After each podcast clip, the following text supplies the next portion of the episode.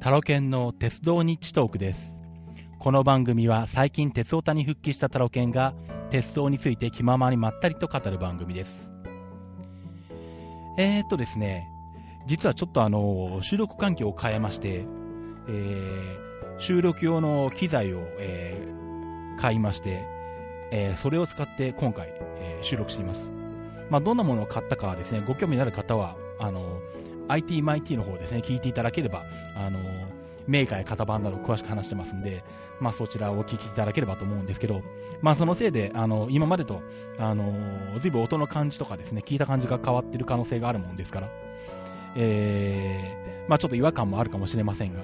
まあちょっとあの、自分もですね、あの、まだ今回これ、えー、収録2回目というか、まださっき、え1本目にちょっと IT 前って聞いてないんで どんな風に聞こえてるかよくわかってないんですけれど、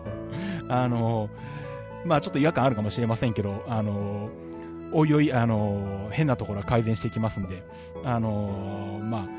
もしですね、なんかこう、聞きに、聞き取りにくいとかですね、あの、こうした方がいいんじゃないのとかですね、何かしらご意見などありましたら、またツイッターなりメールなりいただければと思います。えっとですね、ということで、えー、あ、もう一つあれなんだ。まあ、どうでもいいことなんですけど、あのー最近今たまに、えっ、と、iTunes ストアのポッドキャストのところを見てですね、えー自分の番組がどの辺にランクされているのかとかですね、確認することが、まあ、以前よりは、えーちょっと増えてきたんですけど、前はもう全然でも数ヶ月見てないとかよく平気であったんですけどね。えーまあ最近はなんだあの、ポッドキャストアワード以降はちょっと気にするようにもなって、まあたまには見るようにしてるんですけど、えー先日見たらですね、結構鉄道日特があの上の方に来てまして、で、あの、10何位とかだったかな、結構。あの、なんだ、趣味ゲームの、あのーカテゴリーですけどね。ええで、えーそこでたまたまその目に入ったのが、あの DT ラジオっていう番組があるんですね。あの、まあ、実は最近聞いてないんですけど、最近どうしてもあの、テクノロジー系番組が、あの聞くべきものが増えて、増えすぎてしまってですね、あの、あまり他のジャンルが聞けなくなってき、最近聞いてないんですけど、以前は結構好きで、えー聞いてた番組であったんですね。特にあの、この鉄道日トークを始めた頃はよく聞いてて、で、もう結構 DT ラジオってあの、その、趣味、ゲームの中では割と定番番組みたいに感じてですね、あの、まあ、あの、タイトルから想像つく通り、まあ、下ネタ系、下ネタ系なんですけど、あの、結構好きで聞いてて、あの、まあ、そこそこ上の方に大体ランクされてたんで、まあ、あの、いつかこの番組を、まあ、えーまあ、抜くというか、まあ、あの、DT ラジオをこう、なん、ちょっと内心目標にしていたところがあってですね、あの、いつか、あの、上に行けたらいいなと思ってたんですが、先日たまたま見たらですね、あの、その DT ラジオより上に行ってまして、おおっと思ってですね、ちょっとですね、あの、嬉しかったです。あのまあ、DT ラジオの方ですね、あの聖五郎さんだったかな？とか、えー、2、3人の方が、ね、話されてると思いますので、あのまあ、下ネタ系でも、まあ、あのご興味ご興味のある方ですね、あのありましたら聞いていただければと思います。私もまあちょっと時間があったら久々に聞いてみたいと思うんですけど。で、今回はですね、えー前回、タッピ海底駅の見学のところまでお話したと思うんですけども、その続きからお話ししていきたいと思います。えー、タッピ海底駅を出まして、えースーパー白鳥に乗りましてですね、えー函館まで到着しまして、で、まあ、その晩、えーホテルに泊まったんですね。で、まあ、函館では、まあ、えーカニを食べたりとかですね、函館ライムを食べたりとか、ちょっと、えー多少、えーグルメ的なところもですね、楽しんできたりしたんですが、で、翌日、えーっと、まあ、函館の朝市に行こうということで、えーホテルから函館の駅前に向かったんですけども、えーまあ、ホテルがですね、五稜郭の、あのーなんでしょう、まあ、函館の、まあ、中心街って言いますか、えー一番賑わってるところに、えーホテルを取ったんですけども、前日はですね、まあ、疲れてたんで、えーホテルまでタクシーで来てしまったんですが、えー戻る、戻るときですね、帰りはですね、せっかくなんで、まあ、あのー函館市電に乗ろうということで、函館市電に乗ってきました。えーっとですね、この函館市電がですね、えーちょっと前までは函館市交通局という名前だったんですけども、実は今年の春から名称が変わってまして、えー函館市企業局交通部という名前になっています。まあこれ実は私もあの、後になってから知ったんですけどね。どうも今年の、えー、と4月1日から、あのー函館市のあの、ま、組織の可変で、えーしえー名称が変わったようですね。まあ、ちなみにこの函館市電、えーまあ、簡単にご紹介しておきますと、えー、1372ミリの期間で走ってましまして、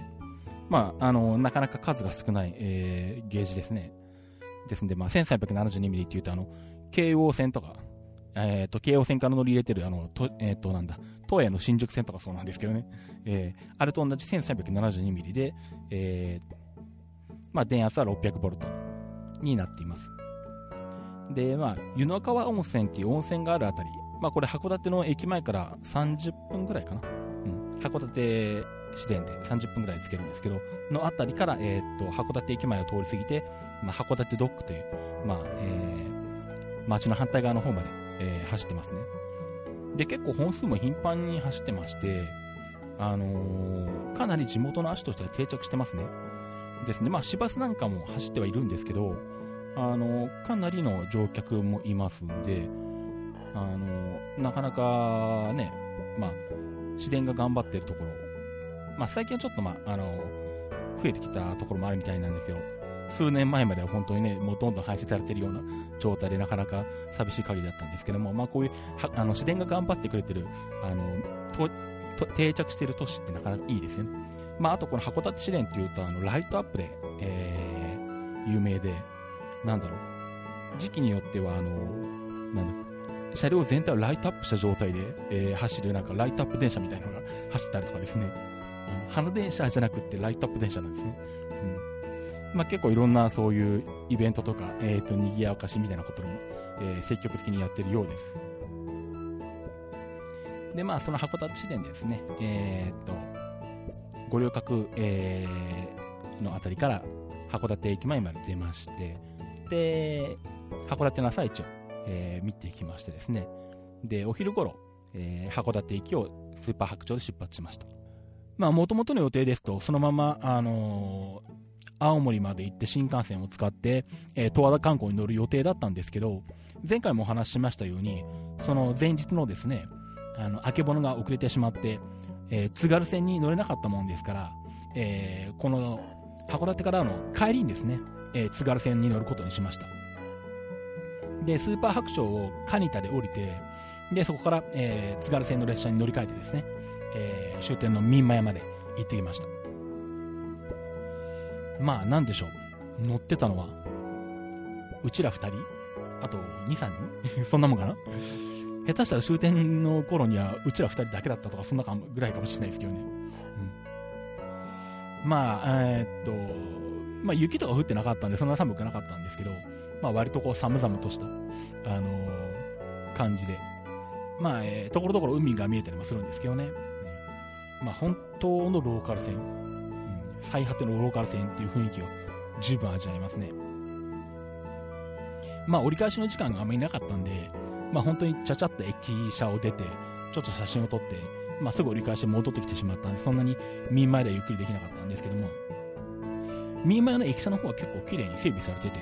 うん、なかなかあの、なんでしょう、いいなっていう感じですね。うん。またあの、機会があれば皆さん行っていただければと思います。ああとちょっと話は前後しちゃうんですけど、まあその民前に向かう前にですね、カニタでちょっと時間があったんですね。で、せっかくなんでちょっとまあ改札を出てですね、まあ、というかあの、ホームにいても何もやることがないし寒いので まあ自然と改札を出てしまうんですが改札を出てみて、まあ多分何もないだろうなと思ったんですけど、まあ出てみたら一応なんだ、あのーお土産、お土産を売っているなんだ、地元でやっているなんか、えー観光客用の、えーお店みたいなのがあってですね、一応まあ観光バスなんかも泊まれるぐらいの広い駐車場があったりして、えーまあでも、それほどお客さんいなくて、まあ、あのー閑散としてたんですけどね、うん。まあそんなお店があったんで、まあせっかくので入ってみて、ブラブラ見てですね、中はもうあの、地元産品のスーパーみたいな感じで、あの本当になんでしょう、田舎のスーパーっぽい雰囲気なんですが、その建物の中の一角でですね、ラーメンを食べれるコーナーがあってですね、ラーメンだけじゃなかったかな、もうちょっといろいろなんかあったかもしれないんですけど、あのなんだ、スーパーの中ににの食料品売り場の一角にある、なんかちょっと椅子があってしゃべ何か食べれるぐらいの感じのところのスペースなんですけどね。で、そこのメニューの中で、ふとあの、シャモロックラーメンっていうのを見つけまして、シャモロックってどうもあの、この辺りのですね、青森辺りのですね、あの、方で取れる、まあ、地鶏ですね。あの、いわゆる鶏のシャモですね。うん。あの肉を、まあ、入れたラーメンということのようなんですね。まあ、その肉をシャモロックって言うらしいんですけど、うん、まあ、せっかくなんで食べようかなと思って、それも食べてきまして。結構なんだったかな？結構あの、鶏としては、うんと柔らかかったんだったかな？ちょっとごめんなさい。印象が薄れてしまってるんですが、うん。あの、なかなか独特な歯応えで、美味しいと思いましたんで、またあの、まあ、カニッタに限らず、青森近辺では食べれると思うもんですから、そちら方面に行かれたら、あの、ご興味ある方は食べていただければと思います。で、まあ、そんなんで、カニタから民前まで行って、まあ、民前から、えー、青森まで、えー、折り返したローカル線の普通列車で戻ってきまして、で、えー、っと、新青森まで、えー、一駅移動して、えーそこから、えー、東北新幹線で、えー、盛岡に向かいました。で、ここでですね、えー、たまたまうまい具合にですね、はやぶさに乗ることができまして、いいご系ですね。で、まあ、あの、前から話してますように、えー、フルムーン夫婦グリーンパスだもんですから、グリーン車を取ってるわけですね。まあ、ただ、フルムーン夫婦グリーンパスは、あの、普通のグリーン車は乗れるんですけど、グランクラスは乗れないので、残念ながらグランクラスではなくて、まあ、一般のグリーン車に乗ってきたんですが、あの、なんでしょう。JR 東日本の特急のグリーン車ってほとんど乗ったことがないんで、そこで初めて体験したんですけども、あの、東北新幹線のグリーン車に乗ると、フリードリンクが出るんですね。あの、アテンダントの方が、あの、飲み物メニューを持ってきて、どれがいいですか？って聞いてくれて、あとあの、お手拭きを出してくれるという。で、あの、さすがはやぶさのグリーン車だなと思ってですね、その時は。で、まあ、あの、アイスコーヒー頼んだりとかですね、して、あの、くつろぎながら乗ってきたんですけど、その後実は、まあ何回か、えー、新幹線のグリーン車に乗ることになったんですが、毎回これ、フリードリンクとおしぼりが出るんですね。あの、なんだ、あ、そうそう、スーパー白鳥の中でも、あの、おしぼりが出てたんですよ。で、あ、東日本の、あの、グリーン車でおしぼりが毎回出るんだ、すごいなと思ったんですけど、あの、東北新幹線の中では、さらにフリードリンクも出てですね、あの、なかなかすごいなと思いました。まあ、そんなんで、あの新青森盛岡間は、まあもちろん初乗りだったんですけど、で、もちろん、はやぶさも初乗りだったんですけど、えー、なかなか快適にですね、えー、体験してこれました。で、ただなんだろう、やっぱり、新青森盛岡間が特にですね、あのー、まあ、ほとんどこう曲線が出ないように、一直線に近いように、あのー、工事をしてるからだと思うんですけど、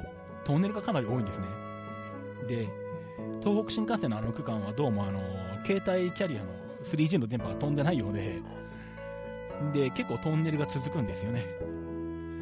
で、はやぶさだと途中もほとんど止まらないので、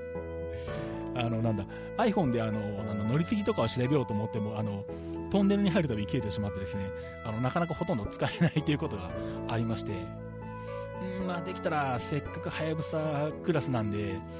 やっぱり無線 LAN 欲しいなっていうのは正直なところですね。うん、この辺は、あの、なんでしょう、やっぱり、JR とか N700 系みたいにですね、うん、まあ、せめて E5 系以上は あのー、東日本でも無線 LAN 飛ばせるように、まあ、してくれるとありがたいなと思いますね。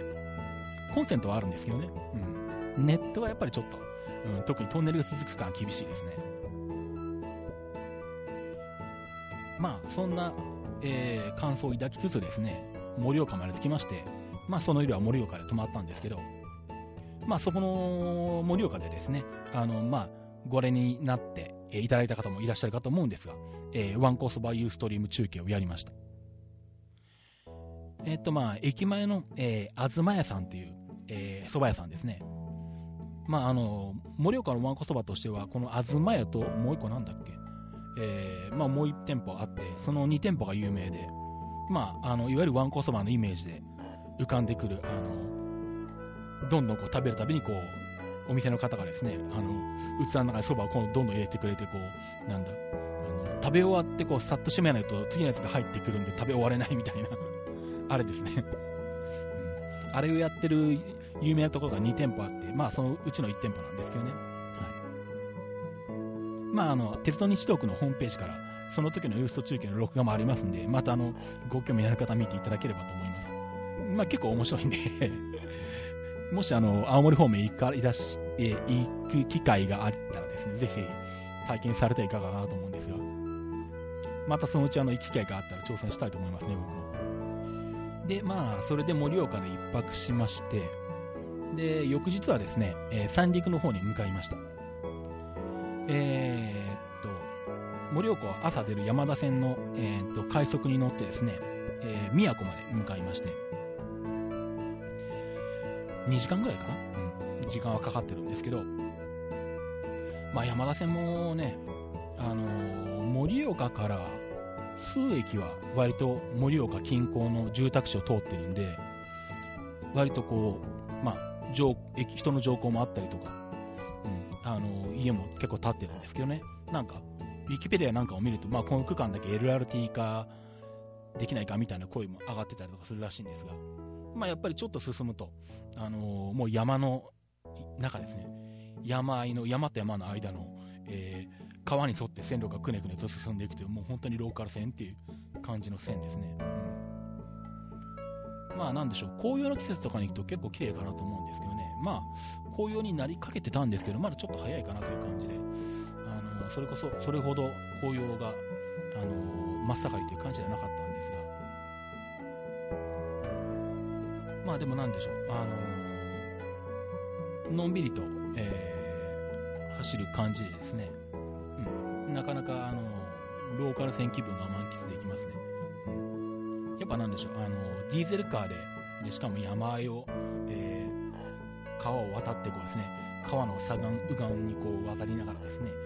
えー、山を登り降りするというですね、なんかのローカル線のあの基本的なイメージのような感じがありますよね。もうまさにそんな感じですね。で、まあ、山田線に乗ってですね、宮古まで着きまして、三陸鉄道に乗り換えまして、えー、まあ、暫定的に終点になっている、えー、っと、小本まで向かいました。で、なんでしょう。まあ、復興支援的な意味も含めて まあ、乗りに行ったと言ったら変なんですけど、まああのね、せっかく三陸鉄道頑張って復旧したので、えー、まあ、ちょっとそれを応援したいなって気持ちもあり、えー、まあ、どんな状態なのか様子を見てみたいっていうのもあってですね、えー、行ったんですね。で、そんなつもりで行ったんで、もちろん、あの、それほど乗降客は、まあ、あの、我々同類みたいな、あの、列車好きな人たちがいるとかそういうことは予想してたんですけど あの、正直まあそんなにお客さん多くないだろうなと思ってたんですね。そうしたらですね、なんと、えー、観光バスの集団と、えー、一緒になってしまいまして どうもですね、あのー、東北地方を回る観光バスの、えー、っと、観光コースの中に、この三陸鉄道に乗るっていうのがですね、含まれてるっぽいんですね。で、あの、バスで宮古で、えー、宮古まで来て、で、みんなで、えー、三陸鉄道の列車に乗って、終点の尾本まで行って、で、その観光バスは尾本まで先回りして待ってて、で、バスで帰るみたいな どうもそういうことをやってるようで、なんと乗ったら満席。あのー、まあ、我々はなんとか座れたんですが、えー、添乗員さんなんか立ってましたね。なんだ、バス2台ぐらいあったのかな？どうなんだろう？80人とか？結構、なんか70人だか80人だかぐらいってちょっとちらっと聞こえてきたんですけど、まあその人数だからバスは、バスは1台かもしれないですけど、あの、正直まああの、それだけの人数で乗るんだったら、あの、臨時列車1本仕立ててくれようとか思ったんですよね。まあ、あのー、まあね、お客さんが多いことはいいことなんで、あの、いいんだ、いいだと思うんですけどね。ちょっとあの、予想とは違ったんで、あの、驚きました。なので、まあ、海側の席も取れず、あのまあ、山側の席になりまして。まあね、反対側の席から海側を眺めたりとかしたんですけど、まあなんでしょう、あの、宮古も、あとまあ、尾本の辺りも、もうそんなにこう震災の影響が残ってない感じがあってですね、うん、まあ、よほどなんだろう、あの、奥地とか鉄道が通ってないところに行かないと、あの、まあそういうのはもう見られない、見られないっていうか、まあ、あの、目に入らないのかなと思ってたんですけども、えー、っと、その三陸鉄道の、あの、太郎駅ですね、あの、田んぼの谷に老人って書く、老人の老って書く太郎ですね。うん。あそこが、えー、っと、海が見えるんですけど、あそこの辺りに出た瞬間に、あの、よくなんかテレビなんかで出てるですね、あの、テレビとかネットの写真なんか出てるような、あの、海際にこう、残骸が山積みになってるような、その状態が見えてですね、ああ、やっぱりまだまだこういうところに来ると、あの復旧しきれてないところっていうのは、まあ、残ってるんだなと思って、まあ、改めて実際にそれを目の当たりにしてですね、実感したっていうのはありましたね。まあ、まだ開通してない、えー、と区間とか、まあ、鉄道もない区間とか、もちろんそんなところはたくさん、ね、あるあると思うんで、うん、まあね、あの早く復旧してもらえればと思うんですけどね。まあ、えー、お客さんによっては、えー、ちょそのね、そこをよく見に行くためなのかなと思ったんですけど、太郎で降りて行かれる方なんか見えましたね。ちょうど向かい側の席に立っていたお、あのー、おじいちゃんぐらいの方が、あの、まあ、結構旅慣れた感じの方なんですけど、うん。あの、まあ、お話したわけではないんですけどね。えー、その方が降りられて行ったんで、あ、多分、この人は多分、あの、海の方見に行くんだろうな、みたいな感じがありましたけどね。まあ、そういったちょっとした、あの、震災の、あの、爪痕なんかもこう目にしつつ、まあ、えー、尾本まで到着しました。尾本を降りるとですね、改札を出るとですね、あの、まあ、お土産物屋さんみたいなのがちょっと駅舎の中にあるんですけど、その、なんだ、えー、っと、多分お土産屋さんに委託してる形なのかな。一応、出札窓口があって、切符を売ってるんですよ。で、出札窓口で切符を売ってるぐらいなんで、貢献があるんですね。おっと思ってですね、ちょっとあの、なんだ、隣の駅までとかですね、入賞券もあったんだったかな、どうだっけ？うん。ちょっとあの、貢献を買ってですね ちょっと嬉しかったりしましたなんだろう。真剣に切符を集めてらっしゃる方なんだと、あの、なんだ、えー、っと、なんだ、えー、一通り全部くださいとかっていう買い方をされる方も見えるみたいですけどね さすがにそこまで私はやらないんですが まあ、えー、記念にですね、えー、切符を買ってきて、えー、見ました。で、まあ、そこからはですね、あのー、バスがありまして、あのー、岩泉線の終点の岩泉まで、えー、の方まで向かうバスがあって、まあ、それで、えー、龍泉洞まで行きまして、で、龍泉洞にあるホテルで、えー、一泊しました。で、まあ、せっかくなんで龍泉洞を見てきたんですけどね、あんまりあの、なんだ、ああいう鍾乳洞とか、あのー、ね、まあ、観光地、観光地の中でもああいう自然にできた天然の観光、観光名所みたいなのは、あんまり最近行ったことがないんで、うん。あのー、なかなか新鮮でしたね。ただなんだろう。上下がめちゃめちゃ激しくて、階段が何十段だかあって、で、当然登ったら降りてこなきゃいけないんで、結構あの、思ったより体力使ってですね あの、足腰に自信のない方はちょっと厳しいかもしれないですあとなんで、めちゃくちゃ狭いところがあるんで、あの、私みたいに体の大きい人間は、あのね、体脂肪率30%以上ありますからね、あの、なかなかあの、通るのが厳しかったりとかですね、あの、かなり低いところがあって頭をぶつけそうになったりとかですね。まあさすがに天然でできた鍾乳洞なんでしょうがないんですけど、削るわけにもいかないでしょうし、あの、なかなかあのー、ハードな観光地ではありましたね。ただなんだろう、あのー、鍾乳洞の中に、えっ、ー、と、地底湖ができてて、なんだ、日本で一番？なんだっけ、綺麗だ、だ、だっ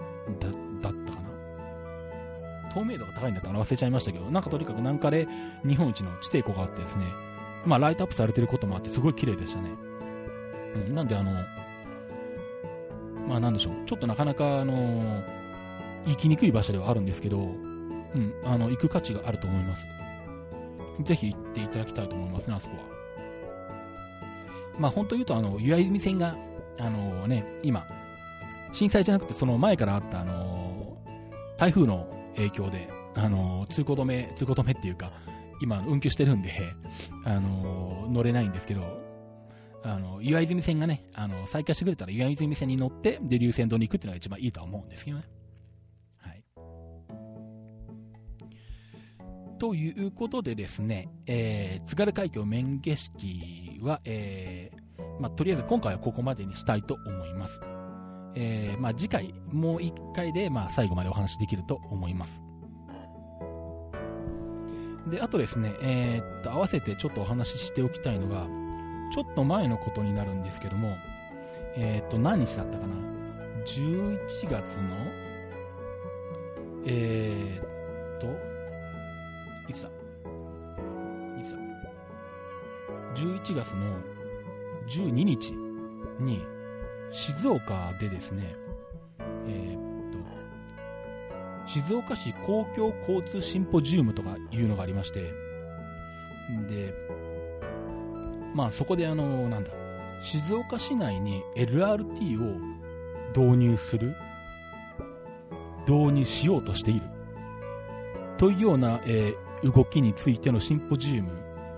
があってですね、ちょっと興味があったので行ってきました。で、これに行こうと思ったきっかけはですね、あの、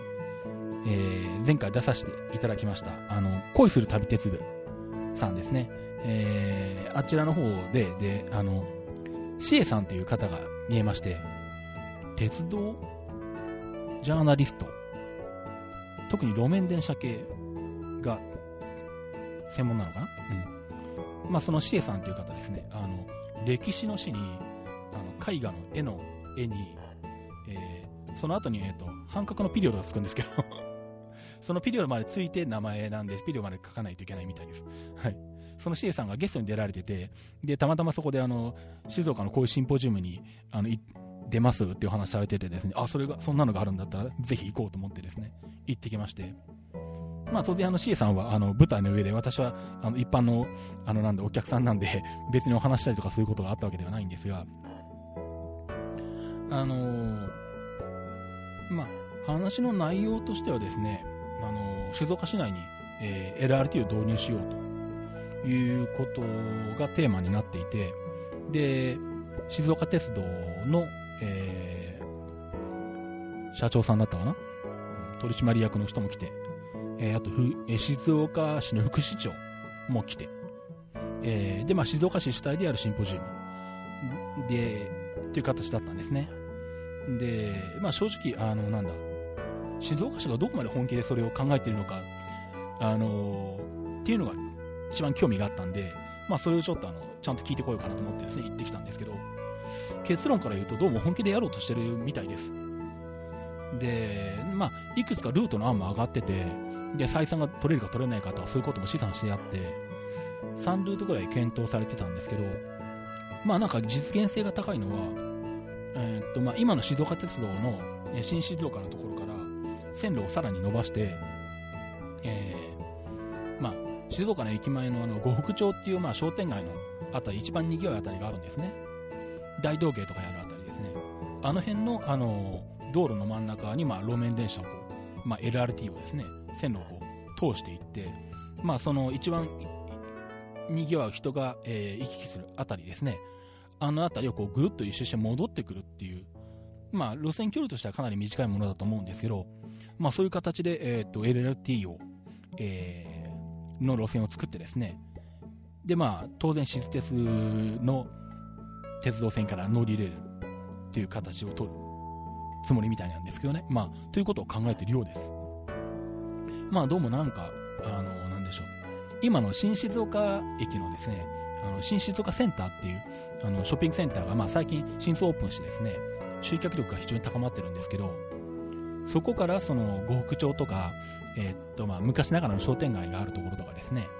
まあ、人通りが多いとは言っても、どうもこの新静岡センターから、あの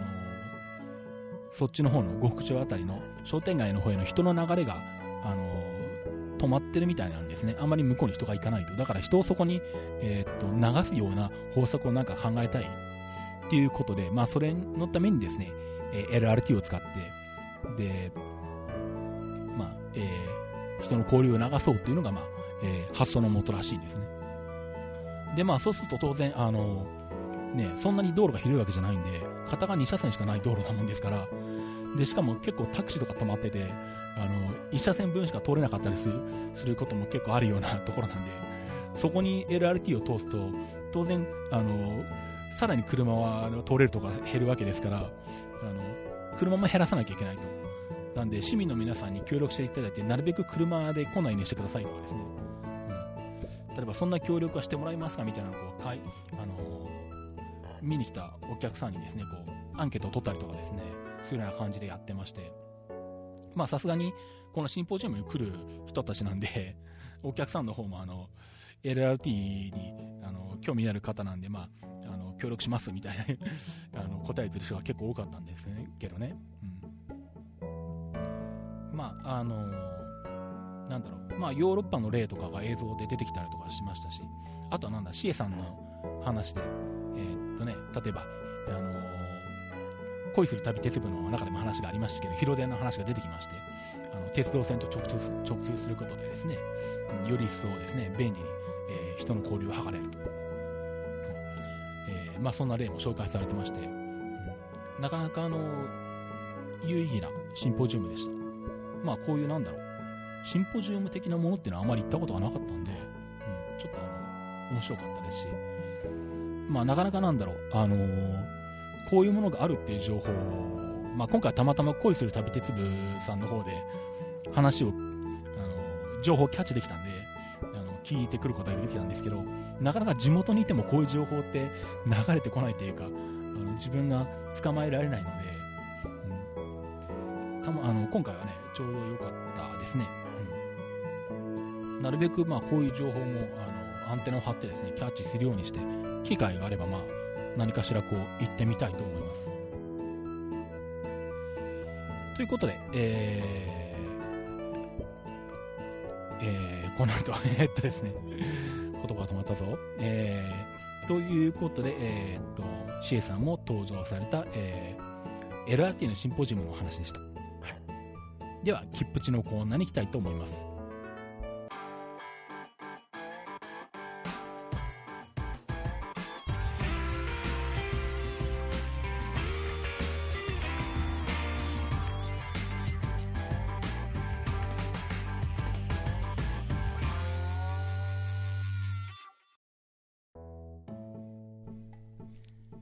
切符の知識、切符値です。このコーナーは切符のルールを知らなかったばかりに損をしてしまうことがないよう、正規の方法でお得にと鉄道に乗っていただくためのコーナーです。え、今回はですね、えー、東北関連のお話ということで、えー、秋田新幹線の特急料金のお話をしたいと思います。え秋田新幹線はですね、皆さんもご存知の通り、え東北新幹線の盛岡から分岐してですね、え秋田県まで、え走っている新幹線なんですけども、まあ、盛岡から先は、えー、在来線の田沢湖線と奥羽本線を改良して、えー、在来線に新幹線の車両を直接できるようにしてあります。ですので、まああのー、新幹線の車両がそのまま走ってますし、えーまあ、故障も新幹線と言ってるんですけども、えー、法律的にも、えーと、料金的にも、えーまあ、在来線の特急料特急という扱いになっています。で特急料金に関してはですね、えー、この秋田新幹線用の、えー、料金表というのがありまして、まあ、時刻表のピンクのページなんかを見てもらうと、えー、東京各駅東京から、えー、盛岡間の各駅と、えーまあ、秋田新幹線内の各駅との、えー、特急料金というのが出てますんで、まあ、それに従って計算してあの見てもらってですね、えー、それで、え金額を把握してもらえればいいかと思います。あとはあの JR 各社のホームページを見るとあの加算表っていうのも出てるんですね。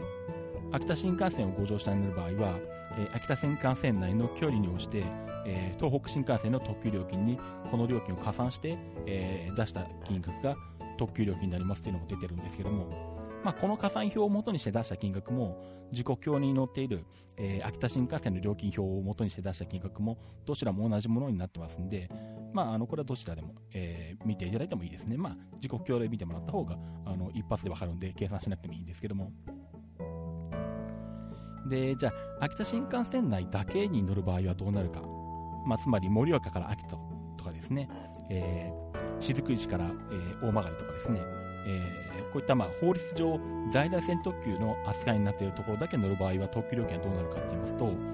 これは、えー、と法律通り、在来線の特急料金が適用されます。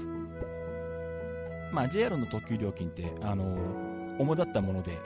えー、A 特急料金と B 特急料金っていうのがあって、まあ、A 特急料金の方が、まあ、主体の方で、B 特急料金っていうのはちょっと安いんですけど、えー、この、まあ、えー、大本線と田沢湖線の区間は A 特急料金の特急料金が適用されるようになっているもんですから、東北、えー、秋田新幹線内だけに乗る場合は、この A 特急料金に従う形になります。で、ただしですね、えー、秋田新幹線は自由席の連結がないんですね。全部、えー、指定席かグリーン席になってますんで、ですね、あの、自由席特急券っていうのはまあないわけです。で、ただまあ、あの、満席の場合ににも乗りたいという、え、ケースは当然あると思う、あると思いますので、まあ、そのためにですね、あの、立ち的特急券っていうのが発行されます。で、これはまあ、あの、東北新幹線内から、えー、秋田新幹線に直通する場合も、秋田新幹線内内だけに、えー、の立ち的特急券どちらも、あの、買うことができるんですけども、えー、ここで、えー、秋田新幹線内の、えー、利用に限った場合の特例がありまして、秋田新幹線内相互の、えー、利用で、えー、特定特急券で、えー、秋田新幹線に乗る場合は、立ち席特急券でありながら、指定席の空いてる席に座っていいっていう、そういう特例があるんですね。まあ、これは、あの、なんでしょう。あの、前回お話ししました、え、っと、はやぶさなんかの、あの、盛岡から先の、え、特例と同じようなパターンですね。まあ、基本的に、えー、っと、指定席車両しかない、重席がない列車しか走ってないんで、えー、まあ、実質重席特急料金に相当する、えー、差し席特急料金で、えー、空いてる席に座ることが可能という扱いになっています。で、あともう一つですね、秋田新幹線の、えー、料金計算で気をつけていただきたいのが、えー、グリーン料金なんですけども、グリーン料金に関しては、えー、これは新幹線と,、えーと、在来線と、えーまあ、直通する形になるんですが、えー、1本の、えー、列車とみなしますので、盛岡をと、えー、盛岡を通過して、東北新幹線区間と秋田新幹線区間を直通する場合でも、その、えー、合計の乗車距離ですね。それに合わせて、えー、たグリーン料金を算出して、えー、それを、まあ、えー、重積特急料金に足してやればいい。えー、まあ、そうか。えー、重積特急料金はないから、えー、と、あれですね。え、っと、まあ、特定特急料金。え、特定特急料金って、えーと、指定席特急料金から870円引きになってるんですけど、ここはあの普通の新幹線と違うところですね、510円引きじゃなくて870円引きなんですね。うん、指定席特急料金の870から870円引いた金額にグリーン料金を足してやれば、えー、いいということになっています。まあ、この辺は、えー、ですね、えー、ちょっと秋田新幹線の特殊な扱いの部分になりますね。まあ、あと、なんでしょう。あの、新幹線内、えー、新幹線内で列車乗り換える場合、まあ、これは東北新幹線なんかもそうなんですけど、あの、改札口を出なければ、えっ、ー、と、列車を乗り換えしても特急料金を通して計算するっていうルールがあるんですが、これはあの、秋田新幹線内、まあ、いわゆるミニ新幹線の区間には、このルールは適用されないんですね。この辺はやっぱり、あの、在来線特急扱いで、あの、まあもちろんあの、新幹線用の改札ってもないですから、改札口は、あの、普通の普通列車が止まるような改札口と共通の改札口10個しかないんで、まあそもそも新幹線改札っていうのは存在しないんですけど、うん、秋田新幹線内で、えー、1回降りてしまって、で、別の新幹線に、えー、乗り継ぐ場合でも、特急料金っていうのはそこで打ち切って別の特急料金、まあ、そこへ、その降りた駅から、新たに乗る駅からの、えー、料金で特急料金を計算しなきゃいけないと。切符も、えー、別になるというようなところがありますね。まあ、この辺、えー、っと、新幹線の、えー、特急計算のルールと、えー、っと、秋田新幹線、まあ、いわゆるミニ新幹線の、えー、特急料金、特急料金の計算ルールとかですね、あの特急料金の扱いとか、ちょっと変わってきますんで、その辺は、まあ、えー、区別してですね、あの、覚えておいていただいて、えー、ご利用いただければと思います。まあ、この辺は山形新幹線も共通する部分があるものですから、基本的にミニ新幹線は、えー、まあ、在来線の特急券と同じ扱いと思っていただいた方がいいかと思いますね。ということで、えー、今回は秋田新幹線の特急料金でした。それではエンディングに行きたいと思います。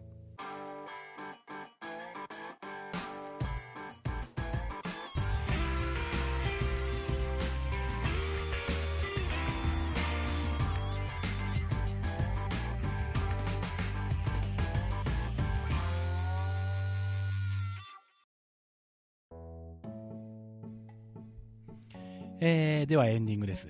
えー、今回久々にですね、メールをいただいてますので、えー、メールのご紹介をしたいと思います。えー、お名前が小鉄さん、え、タイトルは楽しいということでいただきました。どうもありがとうございます。えーとですね、毎回楽しく聞かせてもらってます。え、このラジオのおかげで鉄道オタクになりました。ああ、素晴らしいですね。えー、まあ、まと罠にはまってますね。うん非常に、え、喜ばしいことだと思います。えー、名鉄名古屋駅に行った時、停車位置も分かりにくく、次々に来るので迷いました。名古屋にあるリニア鉄道館に行ってきました。楽しかったです。ぜひ行ってみてください。切符地のコーナーでよかったら連続乗車券について取り上げてください。これからも頑張ってください。ということで、小鉄さんからメールいただきましてどうもありがとうございました。えっ、ー、と、そうですね。あの、名鉄で、えー、名古屋駅がですね、あのー、とりあえず、あのー、なんだ、今のところは JR 中心で回ってるから、私鉄はそんなに乗ってないなっていう方とかも見えると思うんですけど、あの、名古屋に行く機会がありましたらですね、あの、名鉄に乗らなくてもいいんで、むしろ乗らずにですね、あの、入場券買ってですね、あの、名鉄名古屋駅のホームでですね、様子を見てもらうと、それだけで結構あの、楽しいと思います。あので、また、いかにあの、なんだ、ホームの使い方がすごいかっていうのがですね、よくわかると思います。もし見る場合はですね、あの、特急用のあの乗り場のあの、まあ、今、島式ホームの方の真ん中のホームですね。えー、っと、2番線とか言ってたかな？2番線、3番線とか言い方したかな？うん。あの、の方じゃなくって、あの、まあ、特急以外の他の列車に乗るためのホーム。まあ、対面式になってる側のホームですね。あの、対面側と島式と2面3線。あ、じゃあ、えっ、と、3、3、えっ、と、3面2線になってるんですけど、対向式のホームの方に行っていただいて、あの、列車が来るたびにこう、あの、列車の停車位置が変わる様子とかですね、あの、人が並んでいる様子とかですね、あと、並んでいながら、あの、なんだ、あの、急にあの、並び位置が変わってですね、人たちが移動していく様子とかですね。多分通勤通学時間帯とかに行くと、あの、ものすごいことになってると思いますんで。あの、ぜひここはあの見に行っていただければと思います。あとはリニア鉄道館ですね。これちょっとあのね、名古屋にあるんですけど、あの、行ってみたいですね。ちょっとまだ行く機会がないんですよ。うん、え、っと、あとは何でしょう。えー、っと、なんだ。連続乗車券について取り上げてくださいというリクエストをいただきまして、こちらの方もですね、あのー、ちょっと機会を見てですね、あの、お話ししたいと思います。まあ、あれなんですね、あの、連続乗車券って時刻表には紹介されてるんですけど、なんだろう。あのパターンだけじゃないのでうん、あの、まあなんだ、で、連続乗車券とは何かっていう説明するには、片道乗車券とは何かっていうことを、まず押さえておかなきゃいけないいけないいけないんで、あの、お話しするとしたら、まず片道乗車券のお話をちゃんとして、それからまあ連続乗車券のお話をしようと思ってますけど、まあこれもちょっとおいおい、あの、取り上げていきますんで、あの、楽しみにしていただければと思います。ということで、えー、私、タロケンの方ですね、ツイッターをやっております。えー、ツイッターのアカウントの方が、アットマークタロケントークになります。アットマーク TAROKENTALK。えー、あと、鉄道ニッチトークのハッシュタグもありまして、えー、シャープトレイン NT になります。シャープ TRAINNT。また、あとこの番組の他に、プロレス番組のプロレスニッチトークですとか、えー、IT 系の番組の IT マイティなんかもやってますんで、えー、もしよろしかったらそちらの方も聞いていただければと思います。ということで、鉄道日トークでした。それではまた。